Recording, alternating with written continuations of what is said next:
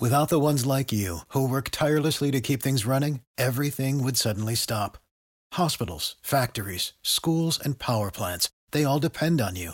No matter the weather, emergency, or time of day, you're the ones who get it done. At Grainger, we're here for you with professional grade industrial supplies. Count on real time product availability and fast delivery. Call clickgrainger.com or just stop by. Grainger for the ones who get it done. Every team, every topic, everywhere. This is Bleav.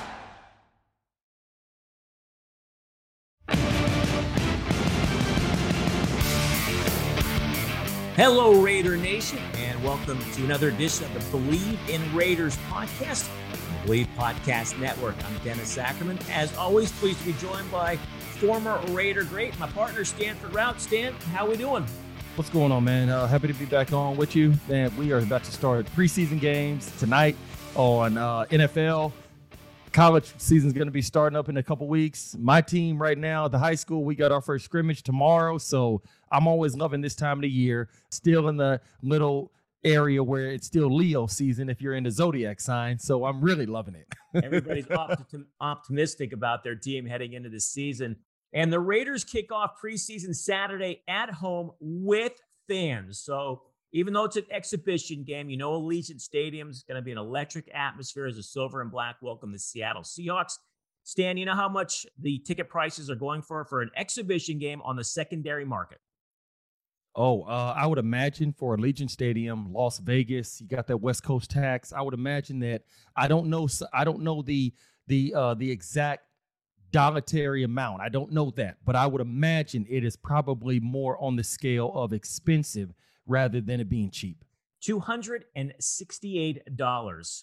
Sounds about right. Yeah, it's the most expensive NFL preseason ticket on record, according to Tick Pick. The next most expensive ticket this weekend is the New England Patriots at the Washington football team. That one's just under a hundred bucks.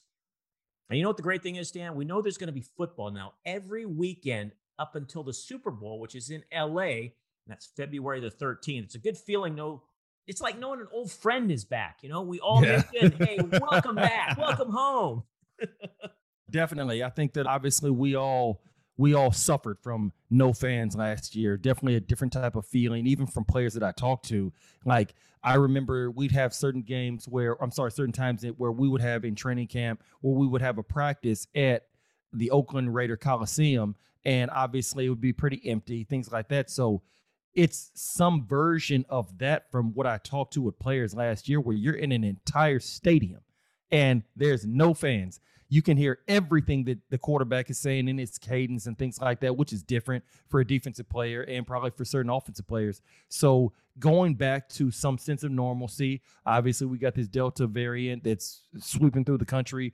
I think that now we're getting back to some sense of normalcy, and that's actually giving us a lot of calm type of feeling, the nostalgic type of feeling. Because whenever you can get back to what you're comfortable with, what your what's your norm, what you usually do, your routine, that obviously is going to go ahead and uh, allow cooler heads to prevail. Well, the Raiders are two and a half point favorites, and if you're into sports betting, Bet Online is where you should go to win money today. If you're a football bettor, there are tons of futures and props you can wager on as well. Bet Online has all the latest odds, news, and information for all your online sports betting needs. Visit the website today or use your mobile device to join and receive your 50% welcome bonus on your first deposit. So before the next tip off, face off, or pitch, head on over to Bet Online and start playing today. Bet Online, your online sportsbook experts. Well, Stan, earlier this week, the Raiders released their first depth chart. And to me, the only real surprise came on defense. Tanner Muse, a third round pick last year who missed all of the 2020 season, he's actually penciled in as the starting Sam linebacker. I mean, there was so much talk in the offseason about what Muse's future was with the Raiders, and now here he is listed as a starter. I mean, here's a guy who won two national titles with the Clemson Tigers, a hybrid type player in college. And then last year, the Raiders drafted him with the intention of moving him to full time linebacker. Unfortunately, got hurt, suffered a foot injury, and was placed on the injured reserve before the season began. Stan, uh, your thoughts on Muse listed as a starter? Hey, listen, we all know that obviously with him uh, having success in college, things like that, the big stage will not be something that's going to completely overwhelm him. I'm all about expectations. I'm all about opportunities. I'm all about making the most of those opportunities and exceeding people's expectations. So if that's what they got penciled in as a starter, who am I to sit up here and, and poo poo it or say that, oh, you know, that they got to have somebody else as a starter, something like that. I hope that everything uh, works out for him. I hope that he goes and he makes sure that he is a stud on the football field. He is a student of the game. And I'm always going to go ahead and try to uh, see it as that glass half empty rather than, I'm sorry, half full rather than uh, half empty. In case you're wondering, Nicholas Morrow and Cory Littleton are the other two starting linebackers. Stan, I know we've talked about this in perhaps other sports. You see it where maybe he's starting so they can showcase him, yes, possibly move him because you also have Nick Kwiatkowski. They also mm-hmm. drafted a couple of players who they want to tra- uh, transition from safety to linebacker. So they appear to have a glutton players at linebacker. Could they perhaps be showcasing him to move him? That also could be very well a, uh, a possibility. And I think that no matter what, uh, no matter whether they're just starting you to showcase you so they can move you, or they're starting you because they think that you're the best guy for the job and you can be a cornerstone for the team going forward. No matter what, you still have to make sure that you go out there and put your best foot forward. Because if they're doing that to showcase you, then you want to make sure that another team is going to see, oh man, I really love the way that guy is playing. Let me go ahead and offer the Raiders a third round pick for this guy. And then as soon as you come into their building, they like you so much, they go ahead and they're want to, to at an earlier time, go ahead and offer you a contract extension to go ahead and lock you up for years down the line. Or if the Raiders believe that he is the best guy for the job. He's going to be a cornerstone for this franchise. You want to reward them by actually putting good tape out there on the football field and being exactly that cornerstone that they hope that you can be. And that way now they do not have to look to go ahead and replenish that need to, that needs to be filled in the upcoming draft in 2022 or 2023, things like that. So no matter what the reasoning is, why a team puts you out there as the starter, no matter what reason, you still have no reason to not put your best foot forward, depending on whatever the mindset or ideology that they may have. We only have three preseason games now because we added a 17th yes. uh, regular season game. I mean, how much can a guy really make or showcase in preseason when it's so limited because you've got 90 guys you're trying to look at? So, how much can a guy really showcase what he has? it really depends on the position. It depends on how much playing time you get within the preseason. There's a lot of there's several factors, but all but I, I can tell you like this: there's so much more riding on how you practice than games for certain positions. Because if it's a deep position where they want to get everybody playing time, where you might get a quarter at best to go out there and showcase your abilities, well, practice then becomes that much more paramount. So I think that within three games, within those three weeks, the preparation, the game, the practice, things like that. Teams, it does not take a team long to know what they have in a guy. It really does not. If a team needs four games to evaluate all of their players and figure out who's going to stick, who are we going to get rid of, who's going to be the starter, what have you, then that team probably is not going to be good anyways because that means they don't have a good coaching staff and able to be able to be uh, be able to evaluate their players you can talk to many guys and they'll tell you really for the starters, all they need is about maybe a game, a game and a half to go ahead and get back in the swing of things as far as getting their timing down. For the younger players, the first round picks, the second round picks, you already know that they have ability. That's why you draft them in the first or second damn round.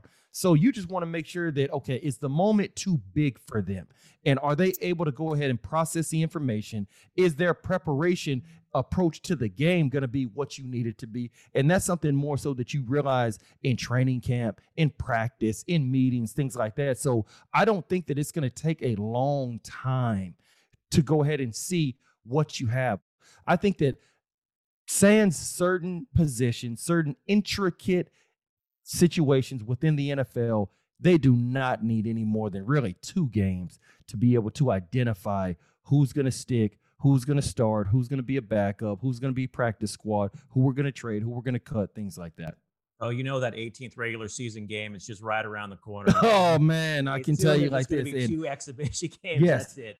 And it, and I can tell you, just based on the players I've talked to, the majority of them do not like having a 17th game without having now a prorated bump in their increase of a salary rather than having all prorated over 17 games, 18 weeks versus what it used to be 17 weeks, 16 games. And when they go ahead and try to slide that 18th game in there, I really think you're going to see a strong pushback by the NFLPA whenever they try to do that. But yes, to your point, Dennis, they definitely are going to do that eventually. But I think it's going to be met with a stern amount of resistance.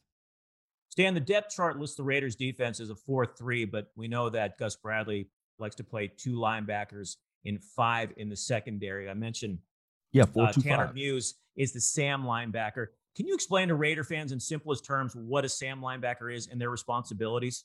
Oh, here we go. Are you talking about Sam linebacker in a 4 3 or are you talking about Sam linebacker in a 4 2 5? Okay, explain both. How about that? Okay, here we go. In a regular 4 3 defense, uh, you have four down linemen, you have three linebackers. Obviously, you have a Sam who's on the strong side of the of the offensive formation, which will usually be to the side with the tight end.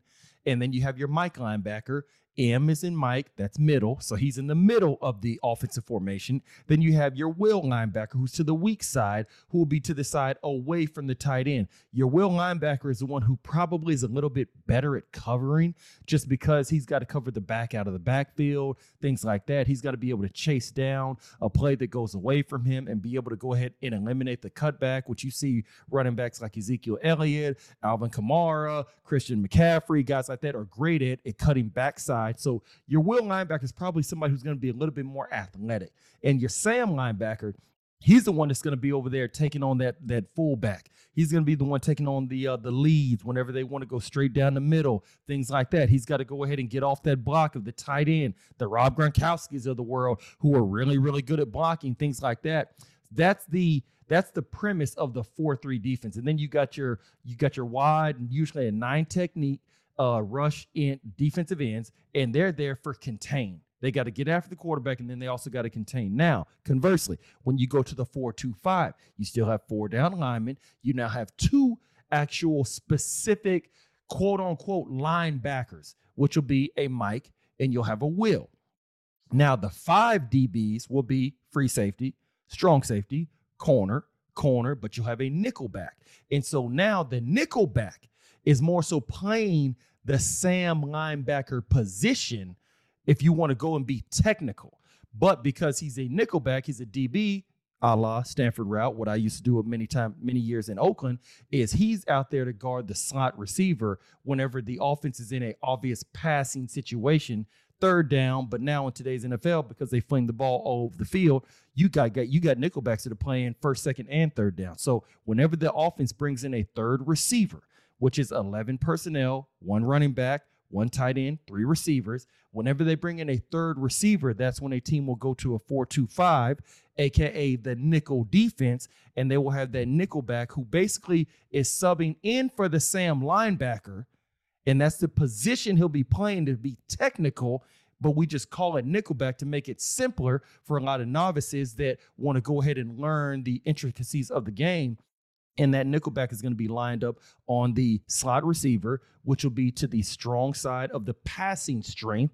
And then you'll have your Mike linebacker in the middle, your Will over there on the backside, which will probably be in this situation to the side with the tight end. But because there's now three receivers, it's now the passing strength of the offense versus the running strength of the offense when you have your basic 4 3 defense out there. And you primarily played in a 4 3 with the Raiders during your career, correct? Yes, primarily a 4 3 defense. Kansas City was 3 4, and then the Houston Texans was a 3 4. Okay. How, how big of an adjustment is it from going to a 4 3 to a 3 4, or is it for a guy like you?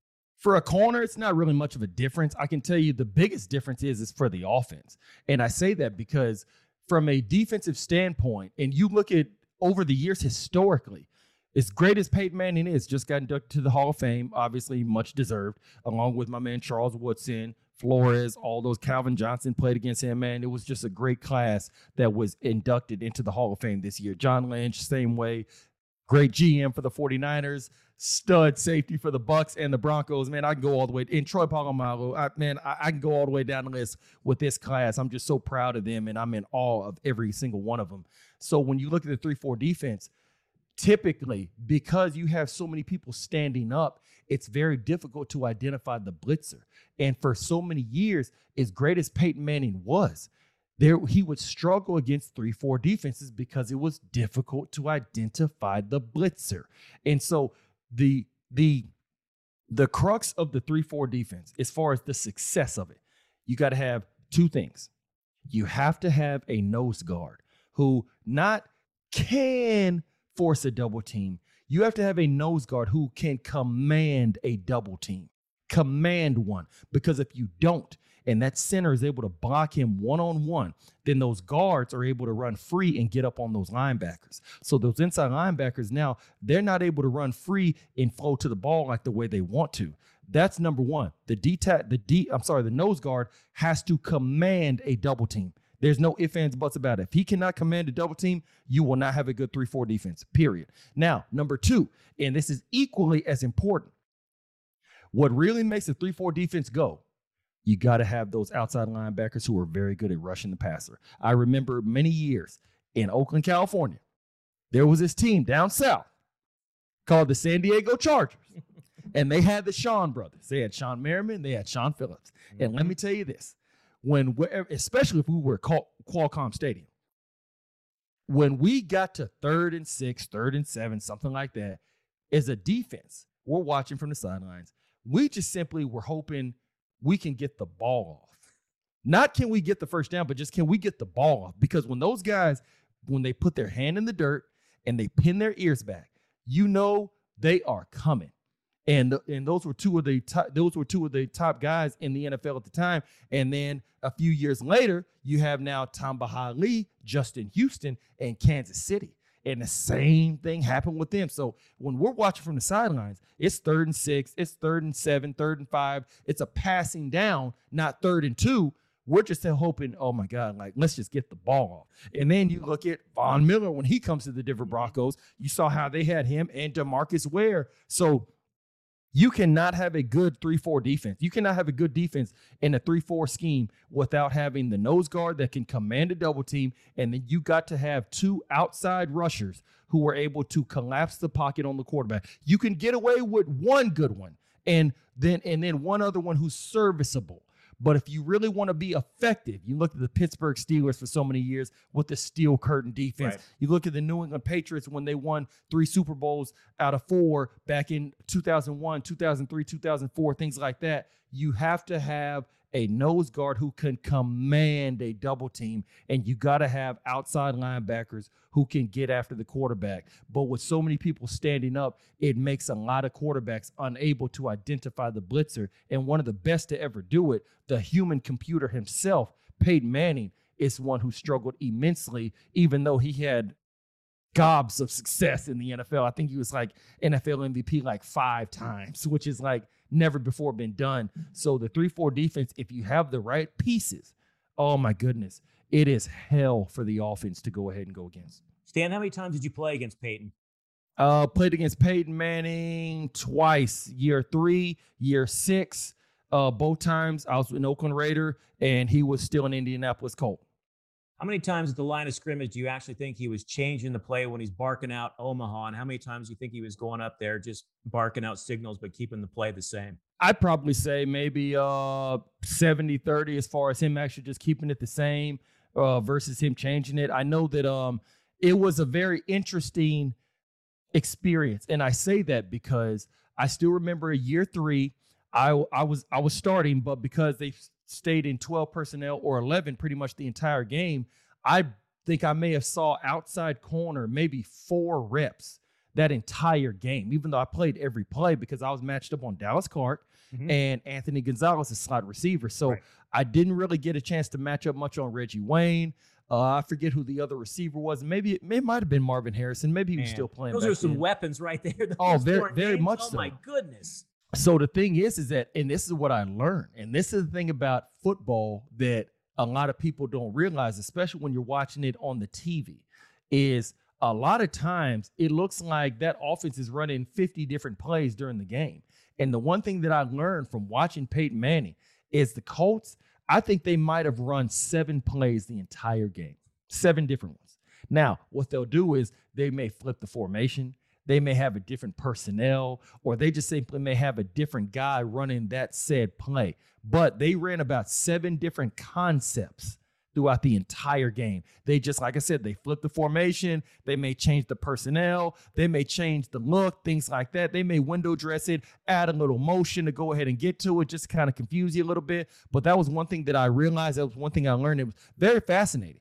And so you look in how Peyton Manning has so much success, and a lot of it in in, in both times for the Oakland Raiders, we played the Indianapolis Colts tight both times in, in 07 and 2010. Now, they still won the game, but Peyton Manning did not have a great game. They didn't blow us out of the water or anything like that. It was a very tight game uh, both times.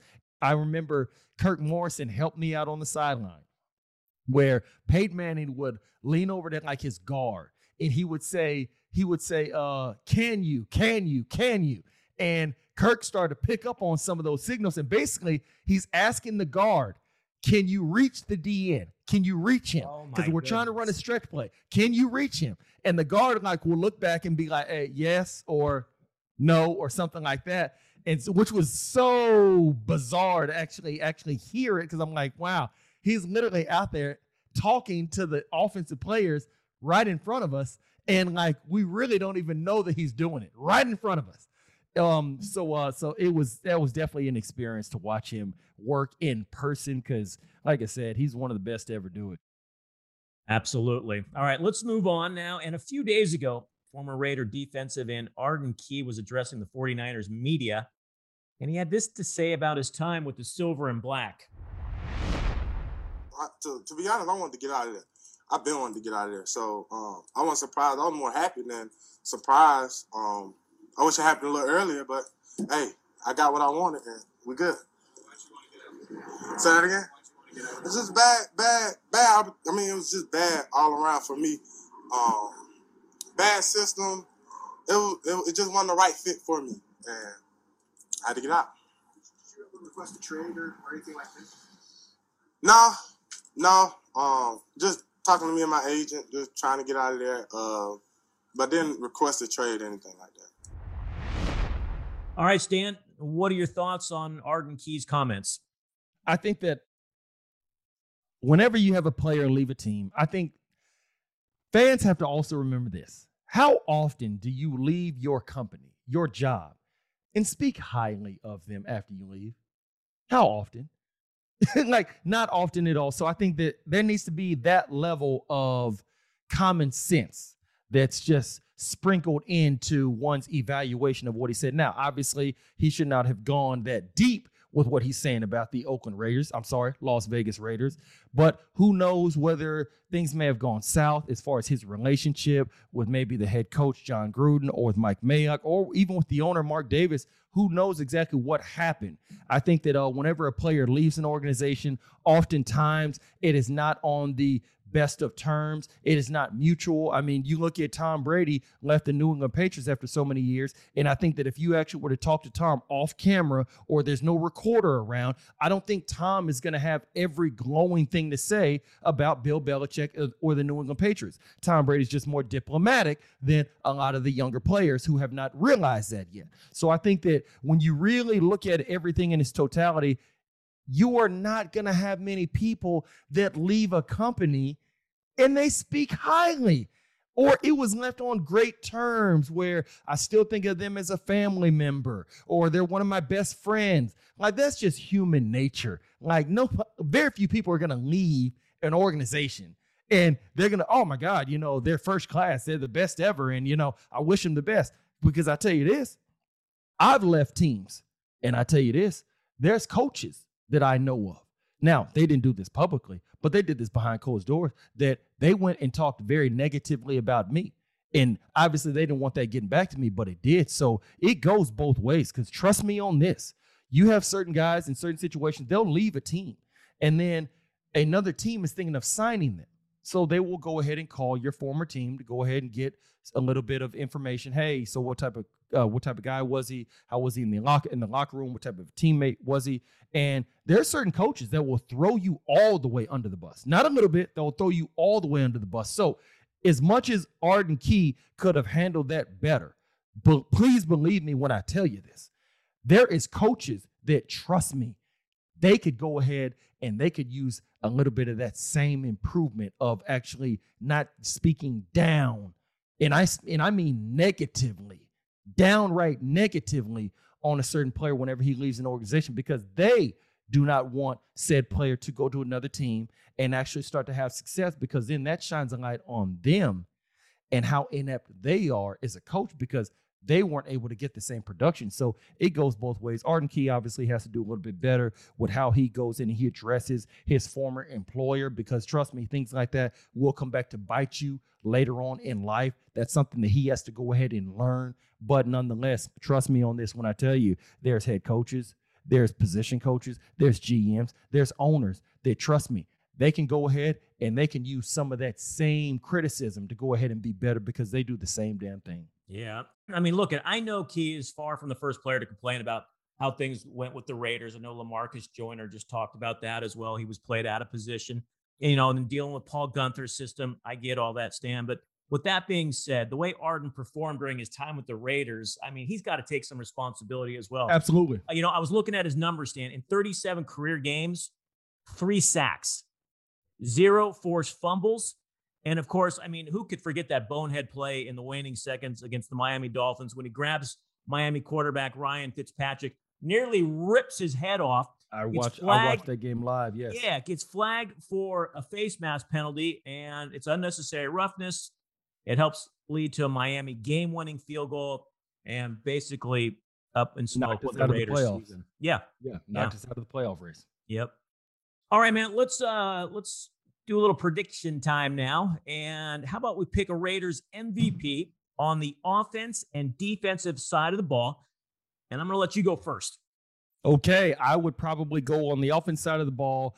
I would say Darren Waller by virtue of Derek Carr, because if Darren Waller is going to be a stud this year, like we know he is, and he, if he's the offensive MVP, it's going to be because Derek Carr was the one throwing the ball, or possibly Marcus Mariota, who knows but somebody's going to have to be getting him the ball to go ahead and make the plays that we presume he's going to be making this year. On the defense side of the ball, I would go with Maxx Crosby. Uh, my man, I had him on my podcast several months ago. I think he's primed for a breakout year. We saw he had 10 sacks as a rookie. I think he's primed now that he has Ngakoue on the other side not going to be able to slide the protection to them. The Raiders are going to be in some high scoring games, so they will be going against teams who are throwing the ball, which gives him more ample opportunity to go ahead and affect the game. And I think he's going to do just that. So I look for Maxx Crosby to have a really big breakout year. All right. Well, you just mentioned him, and I'm going to start with defense because Yannick Ngakoue, hopefully we get used to saying that name over and over because that yes. means he's making a lot of plays. I'm going to go with him as my defensive MVP. I mean, here's a guy who has 45 career sacks. Stan, his lowest yes. sack total he's ever had in one season is 8 mm-hmm. That would have oh, led yeah. the Raiders last year. No doubt about it. I mean, you know? it, it really calls into question exactly. And I'm not sure why this is, and I'm not casting any aspersions on him by any stretch of the imagination because I love the fact that he's in black and silver. But it really just makes you wonder, like, why wouldn't Jacksonville give him a long term deal? Then he goes to the Minnesota Vikings. How come that didn't work? Then the Baltimore Ravens. So, you know, you just kind of wonder. But yeah, I'm right there with you because he's never had a bad season. But nonetheless, I love the fact that Jacksonville couldn't make it work with him, Minnesota and Baltimore, because you know what? Their loss is now our game. Exactly. Now, I'm going to add this on the defensive side of the ball, and I'm not going to pick him as the MVP, but I think the guy who could be the biggest difference maker is second round pick out of TCU, Trevon Moehrig. Mm-hmm. in college, he had the seven career picks. I think this guy is a prototypical size at safety, 6'2, 200 pounds. And Stan, you know this. The Raiders have been looking to fill the back end of that defense since Charles Woodson retired. Yes, they have, and I think that they may have just found it in Trevon Moehrig out of TCU. I liked watching him in college in the Big 12, and I think he's going to go ahead and provide some stability to that back end because, like I said before, the Raiders are going to be in some games. They're going to be in some high scoring affairs because the offense is high octane, is very potent. So all you need is a defense to go out there and be able to slow the other team down. You don't got to shut them out. It does not have to be some sort of reincarnation of the Legion of Boom with the Seattle Seahawks. All you got to do is just be how the Kansas City Chiefs were in the Super Bowl in the 2019 season and just simply be serviceable. You don't got to be the Chicago Bears of 1985. You don't got to Right. be the steel curtain of the 70s. All you got to do is just simply not give up the big play, make them go the long, hard way. And whenever you have your opportunities to get off the field, whether it's a sack, forced fumble, whether it is an overthrow by the quarterback, it is a fumble force, and we got to go ahead and recover the ball. Any types of situations where we have a chance to get off the field, we got to make sure that we capitalize on that. And then we'll go ahead and be able to string together some victories and be in this playoff race. Bend, don't break. Give up field goals instead of touchdowns. Now, on offense, well, I'm going to go Derek Carr. I mean, last year he set career mm-hmm. highs in passing yards through 27 touchdowns, only nine interceptions. He set career high in rushing yards as well. And I know that Gruden had been imploring him to extend plays with his legs. I felt like he did that. He's in year four in Gruden's system. And how about this, Dan? This is a little nugget for you. I looked this up. He is the longest tenured quarterback under Jon Gruden. Rich Gannon, three years under Gruden in Gruden's first term with the Raiders. And then Mhm. in Tampa, Brad Johnson was two years Yeah. under Gruden. After that, it was a revolving door. So the fact is that Carr has survived this long under Gruden to me says something. And I also feel he's got two more years left on his deal. He's looking for a long term contract extension. He says he wants to be for a Raider for lifetime. I think he's primed for a big season. I do.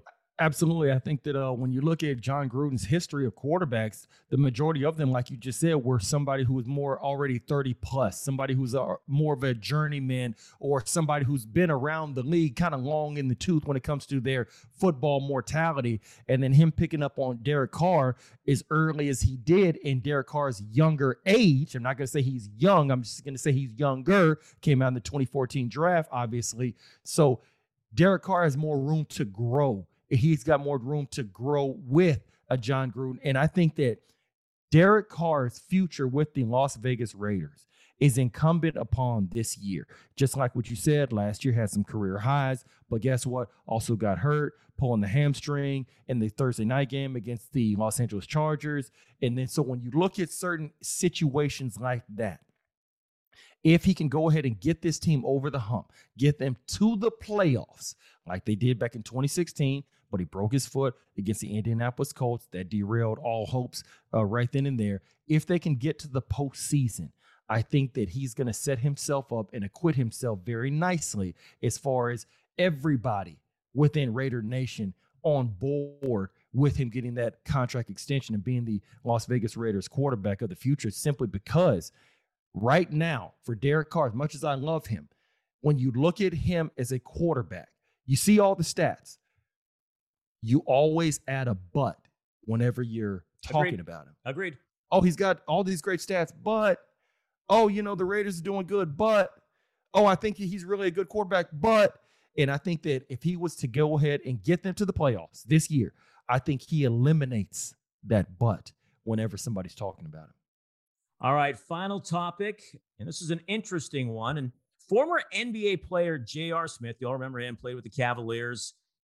He has enrolled at North Carolina A&T and T, and he has petitioned the NCAA to play golf. Now, technically, he's eligible, Stan, because he was a guy that went from high school Straight out of high school. yeah, to the NBA. So, Stan, do you have any eligibility left?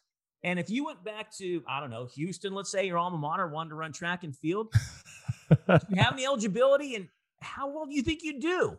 Uh, for one, I might have one year of. Uh, I think you have five years total eligibility when it comes to like doing multiple sports. If you do like four years of one, you can do one of the other. Like one year of another sport. I think I might have one year of eligibility. Maybe, maybe. All right, let's just Uh, say you do. Let's just say you do. How well would you- you do if you? I wouldn't do well at all. I'm 38 years old for crying out loud. Uh, obviously, I still keep myself in shape because I work out. I'm still coaching at the high school, so I'm always in the sun. I'm always out there sweating things like that. But as far as like training professionally or training at the collegiate level and things like that, that's a different level of rigorous training. Back when I was running track in college, I was about 185. I'm about 210 right now. So that's 25 pounds just off of that. Not to mention, I was 195, 200 back when I was playing. So that was a long time and a lot of pounds ago. So it definitely would not be any level of success that I would have if I was to go back to University of Houston and try to run track for another year. Do you ever participate in practice with the kids at the high school level where you're coaching now? Uh, like a, a, play or two, just to give them an example. Oh yeah, definitely. Like uh, I, I definitely try to go ahead and and and walk through, or should I say, personify a certain type of technique that I'm trying to go ahead and implore onto them. Oh, yeah, definitely. Just because sometimes for some kids, and even for me, I'm more of a visual type of person. So I, I got to see it. Because if you explain it to me, yeah, I can understand it, but there may be something you may leave out in intricate detail. But if I see it, then I know exactly how you want it. So I do my best to try to make sure that all stones are left unturned. I'm sorry, all stones are turned over and no stone left unturned whenever I'm dealing with these kids, just because I'm 38. Like I said, they're 14, 15, 16, 17, 18. So at the best, I'm 20 years uh, older than uh, than these kids. So I got to make sure that we are on the same page. I got to make sure that I can reach them. I want to make sure that they understand me and I understand them as well. And oftentimes, you're to have to go ahead and try to at least emulate, try to act out something that you're trying to go ahead and show them just so they can abundantly and unequivocally understand exactly what you're saying. Good stuff, man. We hit on a variety of topics on this show. Absolutely, man. Always great, Stan. Great, man. Love it.